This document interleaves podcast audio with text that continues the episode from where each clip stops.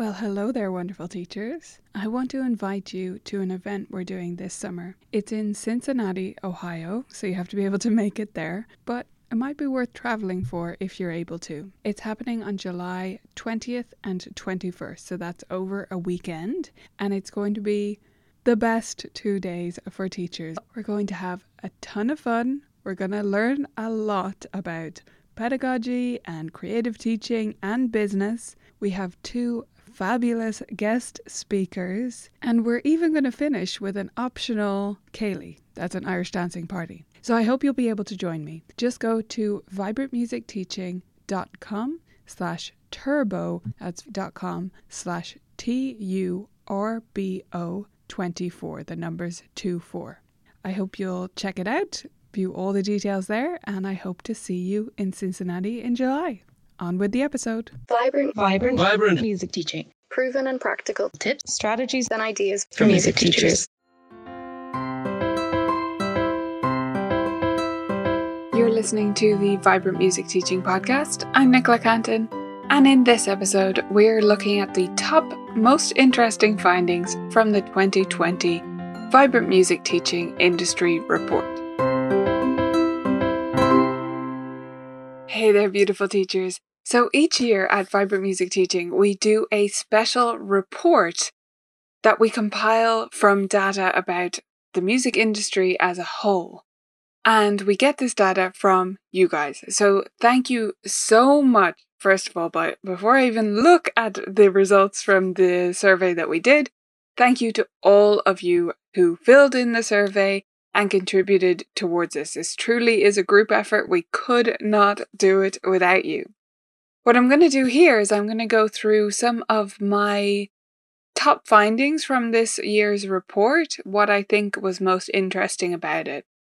What we aim to do with these reports is to give you an overview of how the industry is going, how people are teaching, how much they're making, and all things that us music teachers are interested in. So, this is specifically about instrumental and vocal teachers, although we get primarily piano teachers responding to the survey, so it does reflect that. However, I'm hoping that we'll continue to expand that and make it an even broader reach and broader base of different types of music teachers in the future.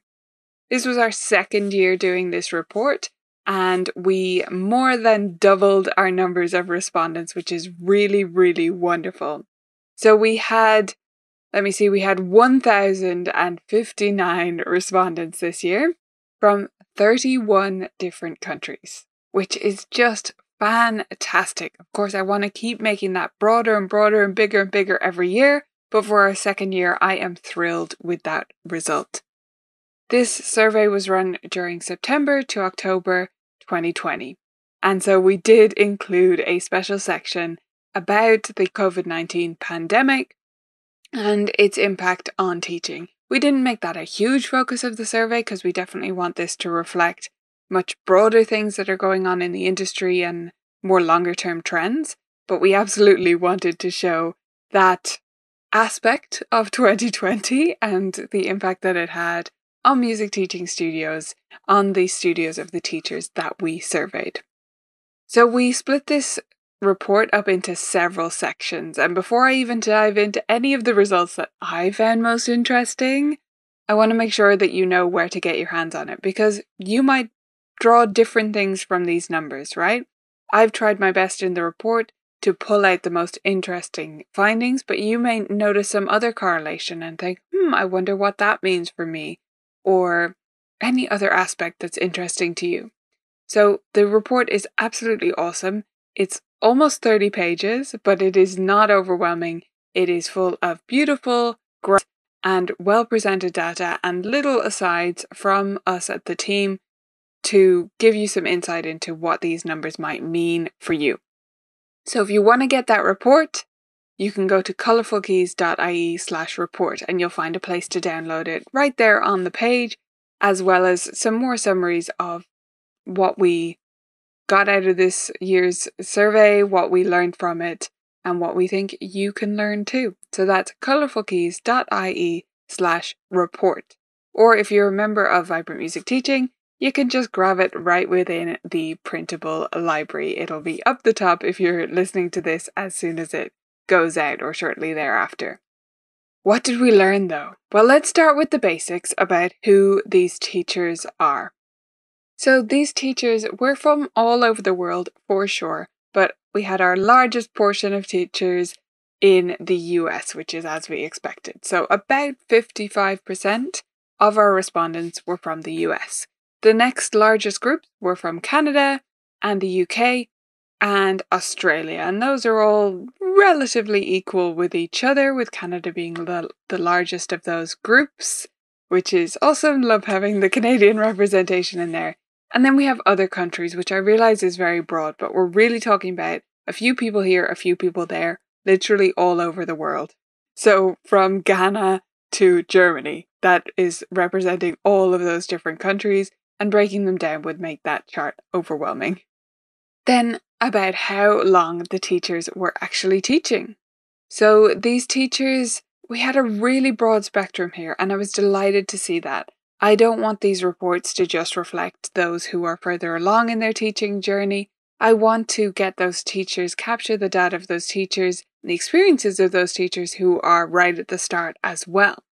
And it was great to see that split being pretty even. So we've got zero to five years, 11 to 20 years of teaching, six to 10 years of teaching. Those are all around 20%. And then we have a larger portion, almost 40%, at 21 plus years of teaching. Aren't those teachers fantastic? In future surveys, we're definitely going to break that down further. So we'll probably have an extra bracket there just to really break it down and show how many teachers are, you know, into their 30 plus years of teaching so that we can see where everybody is at. A new area that we asked about this year was the qualifications, which was really interesting to see. The reason that I asked about qualifications was because this is a big part of imposter syndrome, basically, for a lot of teachers, including me when I started and well into several years of teaching. I do not have a degree in music or education. I have a degree in fashion design, which is, you know, not particularly relevant, although it does come in very handy much of the time. It's not particularly aligned with what I do with piano teaching. And I hear from many, many teachers who either realize that's the case for me or don't realize that and assume I have a pedagogy degree, even though I'm very upfront about it. They just might have not seen that about me. And they get in touch and say, But I don't have this and I don't have that, and I feel so like I'm missing out on something. And yeah, we are missing out on something. If we miss that aspect, of course we're missing out on something. We don't have that experience under our, our belt, but we probably have other things. I mean, I have a diploma in teaching, so it's not like I'm unqualified. But even if you don't have a piece of paper, that doesn't mean you don't have valuable experience. It doesn't mean you're not a great teacher. It just means that you've come at this from a different route. And so that's why I wanted to ask this question this year. And it's great to see those statistics come back. So we were at almost 60% who did have a degree in music or education. That's the way I asked it, so that if people went into, say, primary school education and then ended up teaching piano on the side. We've reflected that because that is very relevant. And then we had about 20% who have a diploma or certificate, like me, I'm in that group. And then we had 20% with no formal teaching qualification. So if you're sitting there thinking, I don't have a degree, I don't have a diploma, you're with 20% of our survey respondents. You're not alone. 20%, a fifth of people. That is not a small number. And yeah, you can go and seek out further education if you want in various different ways, and that might come with a piece of paper. But know that you are not on your own if that's where you're at, and that's perfectly fine, and you should be accepted.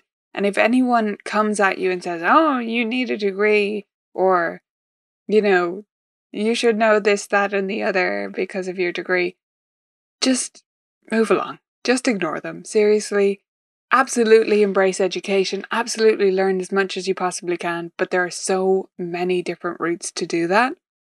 And having that piece of paper, that four years, still leaves people with many areas that they feel insecure about. Teachers who have a degree will often come to me and say, Oh, they didn't cover this in my degree and they didn't cover that in my degree, and everyone else seems to know about it. So everyone feels that way, and you are not alone. The next thing I asked about, which was also new, was about the parent musical background. This is something I started looking at when I started preparing my talk about inclusive piano teaching for the piano pivot in Australia. That was the conference held by my friend Tim Topham. I went over to Australia for that as well as a few other events. It was absolutely wonderful, and I can't believe that was 2020. that was at the start of this year before we all entered a global pandemic. So, at that, I gave this presentation about inclusive piano teaching. And one of the things I asked the room about in this presentation, and I've continued to do so when I talk about this topic, is how many teachers here had parents who studied a music instrument? How many teachers here had parents who were enthusiasts and took you to concerts and things like that when you were growing up? And I've found anecdotally, because that's just a room of teachers, right? Just through hands up things, I've found that most of us do have some kind of experience like that under our belts with our parents. And so I wanted to get the data on that. And I was really interested to see that over 20% had parents who had no musical experience or nothing formal, nothing in the realm, a relevant way. So that was higher actually than I was expecting. And I think that's a good thing because we want to be spreading outside of just people with a musical background. We want to be accessible, and that's great. It's still not as high as I'd like it to be because we need to be broadening our reach and our appeal, in my opinion. But it was great to see at least that was at 20%. About 30% said that their parents had some lessons growing up, and then 10%, which is actually higher than I thought as well, said that their parents were professional musicians. So one in 10 of teachers have parents who are professional musicians. That's pretty high when you consider the number of professional musicians, right? It does run in the family, in other words. About 15% were active amateur musicians, so they were still playing regularly in whatever capacity in bands or with friends or whatever. And then about 20% were enthusiasts, which we explained was, you know, taking you to concerts, really appreciating music in a deep way, that kind of thing. So that was really interesting to get back. And I'm really looking forward to having that data as we track it over the years because it'll mean more and more the more times we enter these things. One of the great things about this year was that we had last year's to refer to. So we can see whether is that consistent, is it the same result again, for the same types of questions or the exact same questions so that that data becomes more and more reliable as a result over time, which is great. So I'm looking forward to that for this particular aspect as well. Another new area we asked about was the personal practice of the teachers. And I think this is maybe lower than teachers who spend a lot of time in Facebook groups will be expecting it to be. So there maybe is a perception out there, at least I think there is, that all teachers are actually performing musicians or all teachers are practicing really, really well. that they're up to a certain level of practicing. And we should strive for that. I'm not saying we shouldn't. But, you know, life is busy and things are hard to fit in. And so, about, uh, let me see, almost 50% were under two hours of practice per week. So, if we're expecting our students to practice 30 minutes a day, five days a week, they are going to be over the average practice for about half of teachers in our survey. Then we have about three to five hours was around 20%, and then six plus hours, so more than an hour a day, we're looking at just over 10% for that that was really interesting to me. I did expect those numbers to be higher, not because my personal practice habits are outstanding, but because of that mm, general perception that comes across in things like Facebook groups. I don't know if you feel that too. That's the way I kind of saw it. And I thought we would see higher numbers there. So that was really interesting.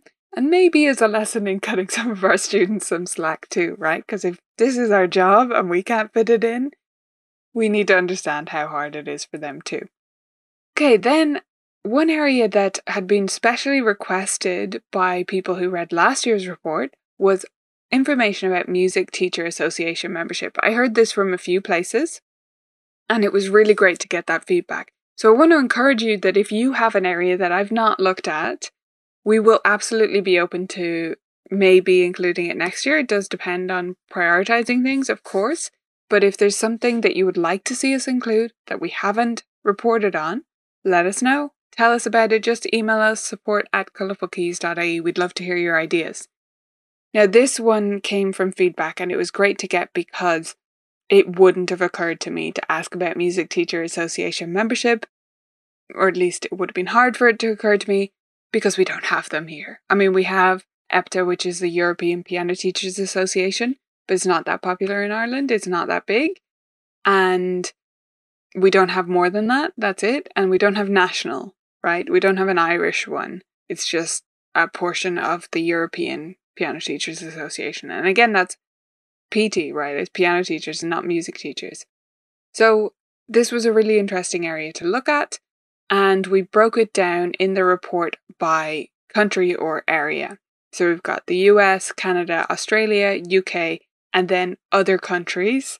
And I know that's so broad, but that's the way we have to break it down at the moment. The more people that respond from those countries, the more we'll be able to represent them. You know, I would love to have a European representation there, but there just isn't the data to support it at this stage. So, anyway, it still was very interesting to see how many participate at the local and national level. I think that's one that's going to be more interesting for you to look at yourself based on your local area, right? But I was surprised maybe at how high it was in the UK. So I would like to highlight that. I didn't realize it would be that high in the UK. I'd say part of that is that I think they roll in insurance, which is one of the reasons why I think the participation is maybe lower in Ireland is we don't get insurance rolled in and it's a bit of a no brainer, I think, in the UK to be part of EPTA in particular because they roll in that insurance. So that's an interesting aspect to look at. Moving on, then, that's all about the teachers. How about the people we teach and how we teach them? First question we asked about here was the number of students teachers were teaching. And this is another area where I do get emails from teachers saying, Oh, but I only have one student, but I only have three students. You know, I'm not like all those other teachers you're talking to. And the truth is, if that's you, you are absolutely like many of the teachers that I'm talking to regularly. You don't have to have 20, 30, 40, 100 students to take your profession seriously, to do things like be part of things like Vibrant Music Teaching membership. It absolutely can be worth it to do things like that. And you can be just as much of a teacher, quote unquote, with just a few students, right? Maybe that's what fits your life, and that's fine. So we had about 10% with only one to five students. And then we had again about 10% over 40 students. So the rest of the cohort, 80%, is somewhere between 10 and 40. And that is as I would expect. Most teachers have, you know, that 15 to 30 kind of range of students as an average, but you're absolutely not in a small minority if you have just under five. That's not weird. Then this area is new. We looked more at age ranges this year. And this data will, I mean, all of it is skewed towards people who pay attention to Colourful Keys blog, who follow this podcast, who, you know, are going to be reached by our survey. Now, we absolutely do spread it, spread the word as much as we can with other bloggers, other people, but we're always going to be tied into who responds, right? And that's going to be the people we reach through all our different means. And so I just wanted to highlight that here because I talk a lot about teaching preschoolers. So the data will tend to skew a little bit in that direction when we have these kinds of surveys. However, the numbers of teachers teaching younger students was much higher than I expected. So we had, let me see, 12% teaching three year olds, as their youngest students, meaning we asked what is the youngest age you teach? 12% teaching three year olds, almost 30% teaching four year olds and up, 30% again, five year olds and up, and then another 18% six year olds and up. So that means that nearly 90% of our teachers were taking on students under the age of seven. And seven is that standard age for beginning piano lessons. At least that's what I grew up with. Many people will also say age eight or age seven, right? That's the normal age to start lessons. Uh, age I started at. So I did think this was really interesting how many teachers are now taking students under the age of seven, six and under. And quite how many are taking on even three year olds, 12% is higher than I was expecting. That's really interesting. As I said, it'll skew that way because of my audience and the people who read the Colourful Keys blog because we talk about preschool teaching for sure. It's still a very high number though, and I hope you found that interesting too. Then we looked at the groups and the cohorts of students that teachers are actually teaching. So that first number, that's about if someone gets in touch with you, what's the minimum age you suggest? So if someone says, Oh, my kiddo is three, do you take them or not? That's what that question is about. However, we then need to look at who t- teachers are actually teaching. Do they get many three year olds or do they just, they're open to it, but they don't get any? Do you see what I mean? So we had 17%, close enough to 20%, teaching students five and under. And then 8% adults. So the rest are within the range of, say, average aged students. A smaller proportion than I would have expected in the 13 to 18 range. I mean, I know there's a drop off there, but 15% for teenagers is pretty low. So I think that drop off might be worse than we're even perceiving, assuming those students started young and they're just dropping off because we have 24% between 10 and 12 and 36% between 6 and 9, right? So I know that there's a larger portion of students between the 6 to 12 range, primary school age, but that's a small number for teens for sure. Definitely take a look at the report on this because we've actually broken this down in a couple of different ways there too. The next area we looked at was where we teach. Where are we actually doing this? As is probably to be expected if you're familiar with the piano teaching world, the music teaching world, almost 90%, 87 point something percent were self employed. The self employment figure, let's say, those teachers are not saying they're self employed because technically they're a contractor and not employed by their boss at a music studio. They are actually independent, is what we're talking about there.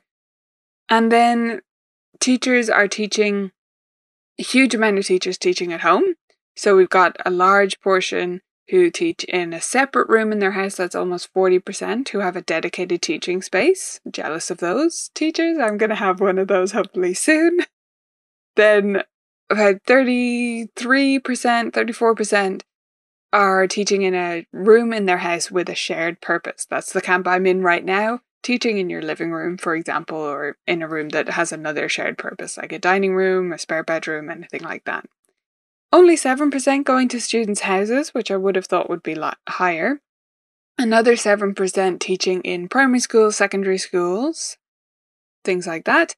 And then just about 12% who actually rent a specific commercial location for that, for their teaching.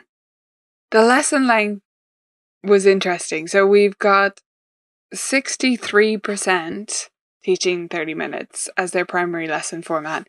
And I like to think that the trend is towards longer lessons because I really would prefer us all to be teaching.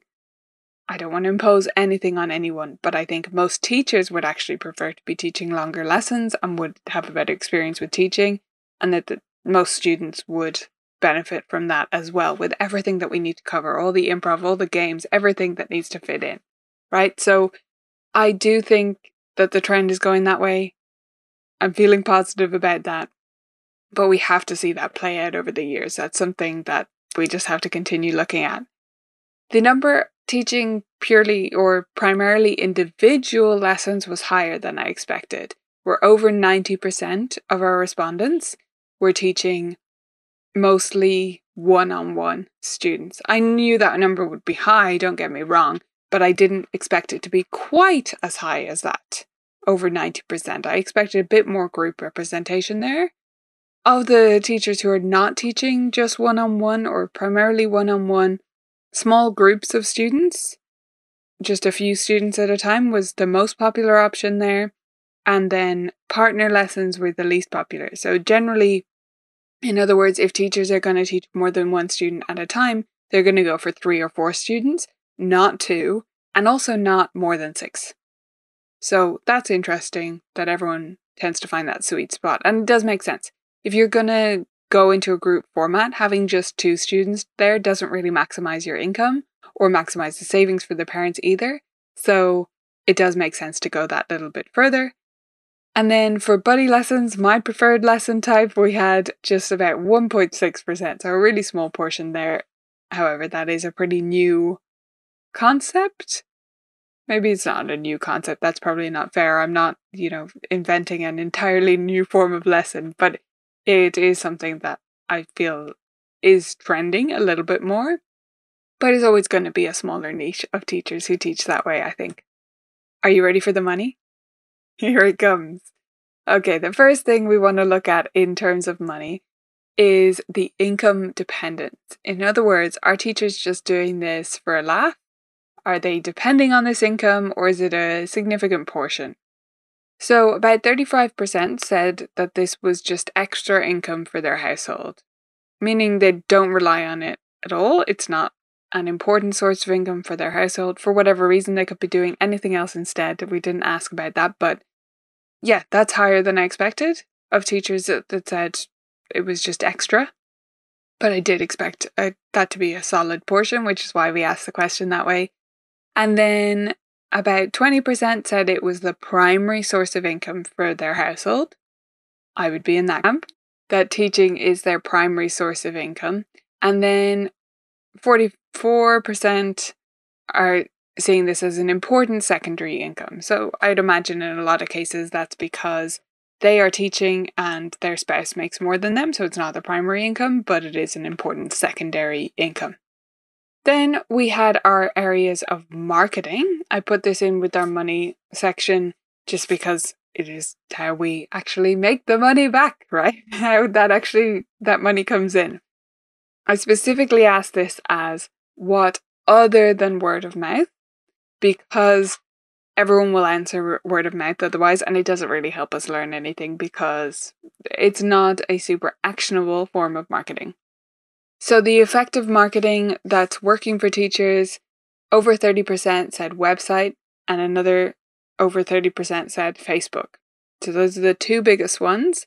Then, about 20% said that local events are working for them. So, that's awesome that in the era of non COVID times when we can have in person events, that, you know, performing at things and going to markets or whatever they're doing, that that is working for them. That's great. Still, a portion of representation in the print media, with flyers and posters being about 9%, which is great. And then Instagram was a very small portion there. It's not the, it's great for building rapport, Instagram, but it's not great for driving student inquiries. And so that is what I was expecting as a result there. But it's great to see it solidly in the data.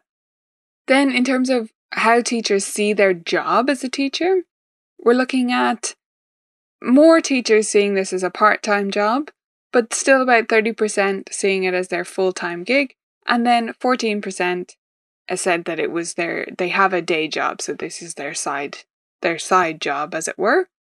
We always break this down, or at least last year and this year anyway, we broke this down into of those teachers who said they teach full time, what does that mean? Right? Because it's a very it's a very ambiguous term for someone who has all this stuff we do outside teaching, right? We don't just stop at the hours that we teach. And so, at what point do you consider yourself full time? That's a big question. So, of the teachers who said they were teaching full time, we had over 50% who teach more than 30 students. But a significant chunk, more than a third of the teachers who were teaching full time had 16 to 30 students, right? So they're considering that time, the admin time, and all of that that they spend outside of lessons. And then we had smaller chunks, but still some teachers who are only teaching a few students said they were full time teachers. So it's very ambiguous and it's up to interpretation. I'm going to leave the specific income comparison for you to look at in the actual report because it's just more interesting that way to read those numbers yourself and break it down. We have broken it down by country where we can, again, and then in, we've left that other portion. We're mostly going also by currency there, so we, I've made one section the Eurozone, so that's an area where we could look kind of at Europe as a whole because we're looking at a common currency there, not as Europe as a whole, I should be accurate. Eh, but we couldn't look at the Eurozone, right? Not Europe. So, because it is comparable, because at least we're on the same currency. But we also compared that then to the income satisfaction ratings that people gave, and I think that's really, really interesting to dive into. So definitely download the report if you want to look at that. Go to colourfulkeys.ie slash report.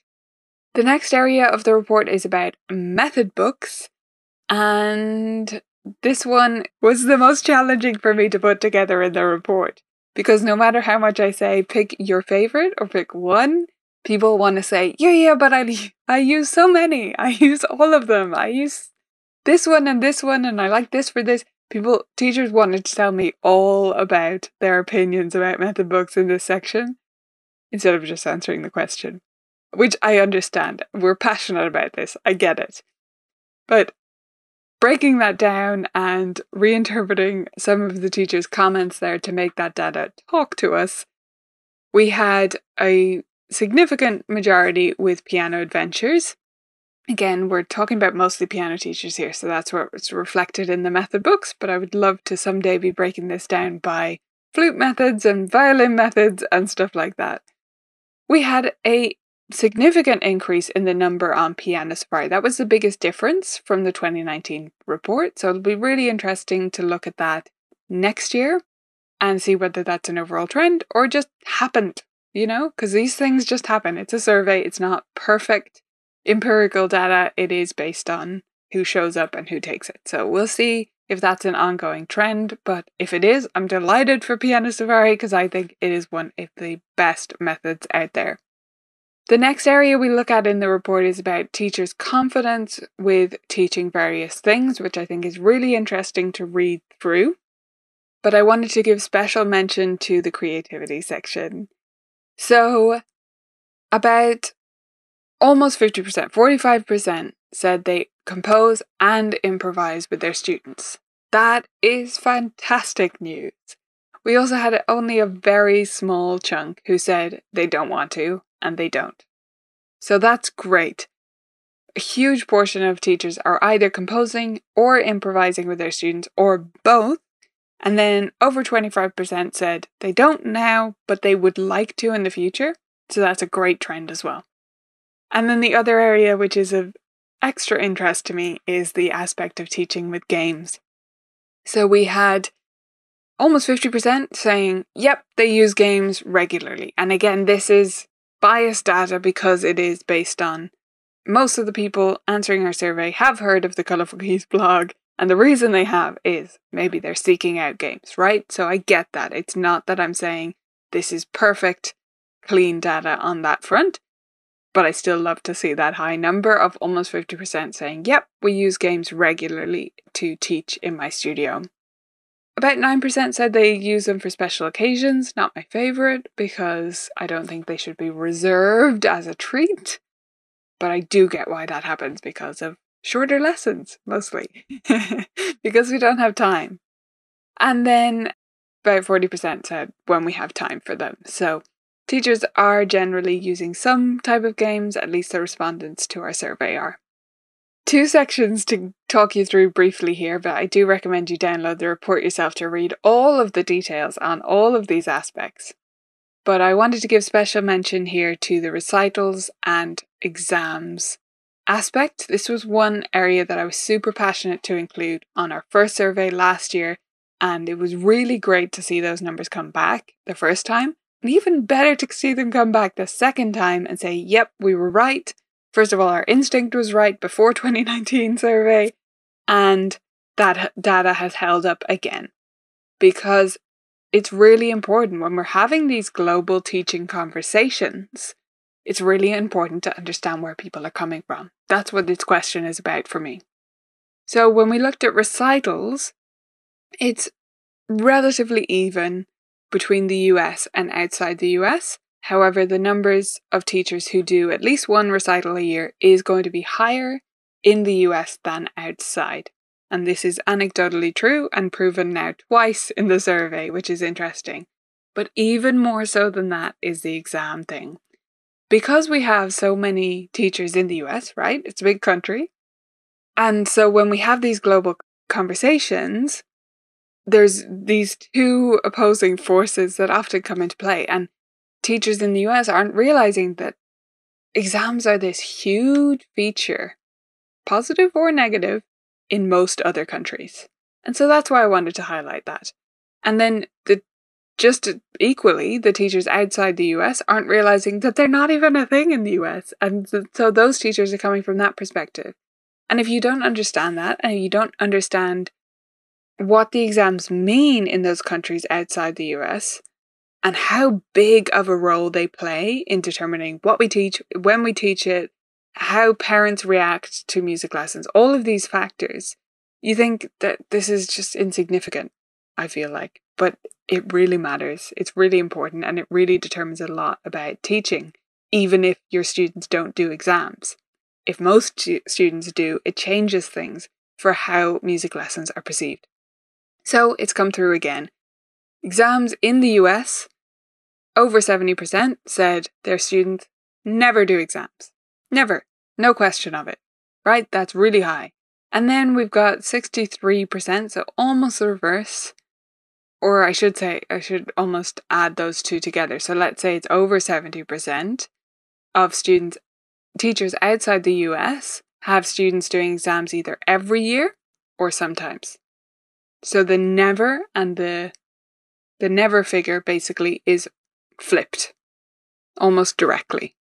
And that's really important to understand every time you have a conversation that involves exams or other things that are influenced by the exam system in those Facebook groups, in those forums. Just have it in mind. Okay, last thing then, maybe what you've been waiting for. the COVID 19 pandemic. How fun. Okay, so we did just ask a few questions here about online teaching and how teachers were going during the pandemic. So, over 90% said they had done some online teaching at least due to the pandemic. So, just just under 9% said they, they hadn't at all. And again, we didn't ask about why there, we were just interested about understanding those teachers who did teach online, more about that. So the teachers who weren't teaching online at all, we didn't follow up and ask why. Maybe we can do something about that in the future, but we do have to keep the survey brief or people won't fill it in, right? So then we asked about platforms. So, Zoom, as you may have perceived, was the overwhelming majority of teachers. This was um, almost 80% said they were teaching mostly lessons on Zoom as their preferred choice. And then we had a mix of Skype and FaceTime and Messenger and other things like that. At the time of putting together this, the survey, Rock Out Loud Live was not as popular as it is now. We've since I've since had calls with Mike from Rock Out Loud Live, and I've done some reporting here on on the Colourful Keys YouTube channel and stuff like that. We didn't think to ask about it specifically on the survey at the time of putting it together because it just wasn't a factor right then. The next thing we asked about was the month's teaching primarily online.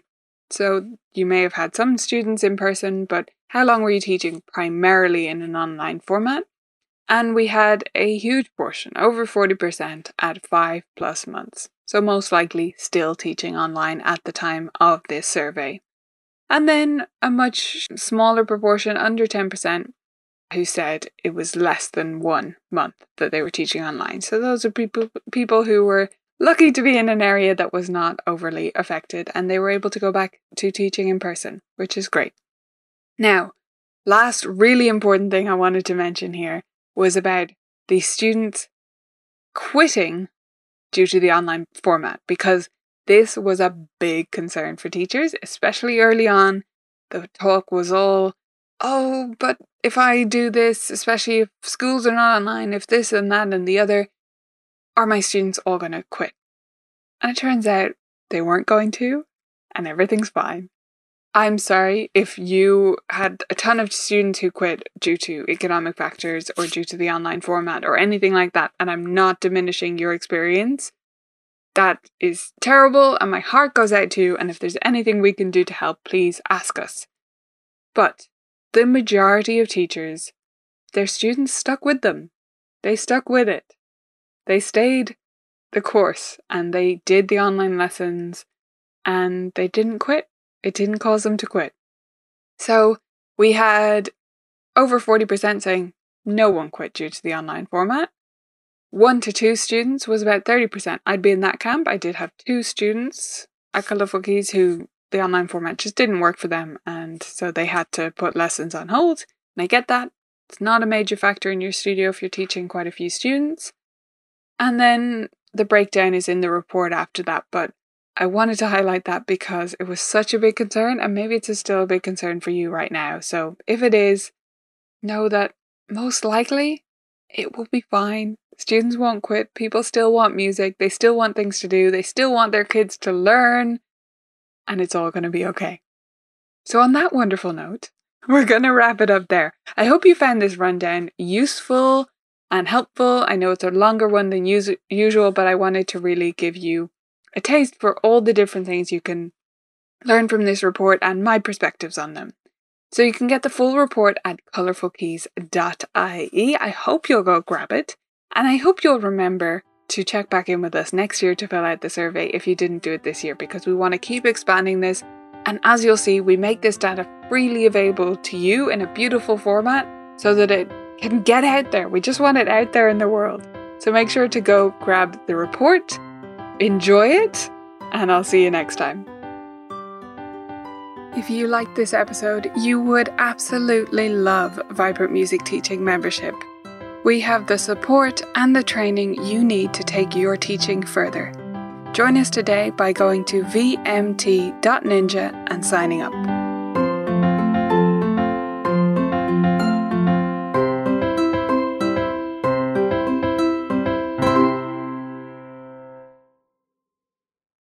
Thanks for listening to this episode of the Vibrant Music Teaching Podcast. I hope you loved it, and I wanted to pop on here one more time to remind you about our event. It's happening in Cincinnati this July, and you can get all the details at vibrantmusicteaching.com slash turbo. See you there.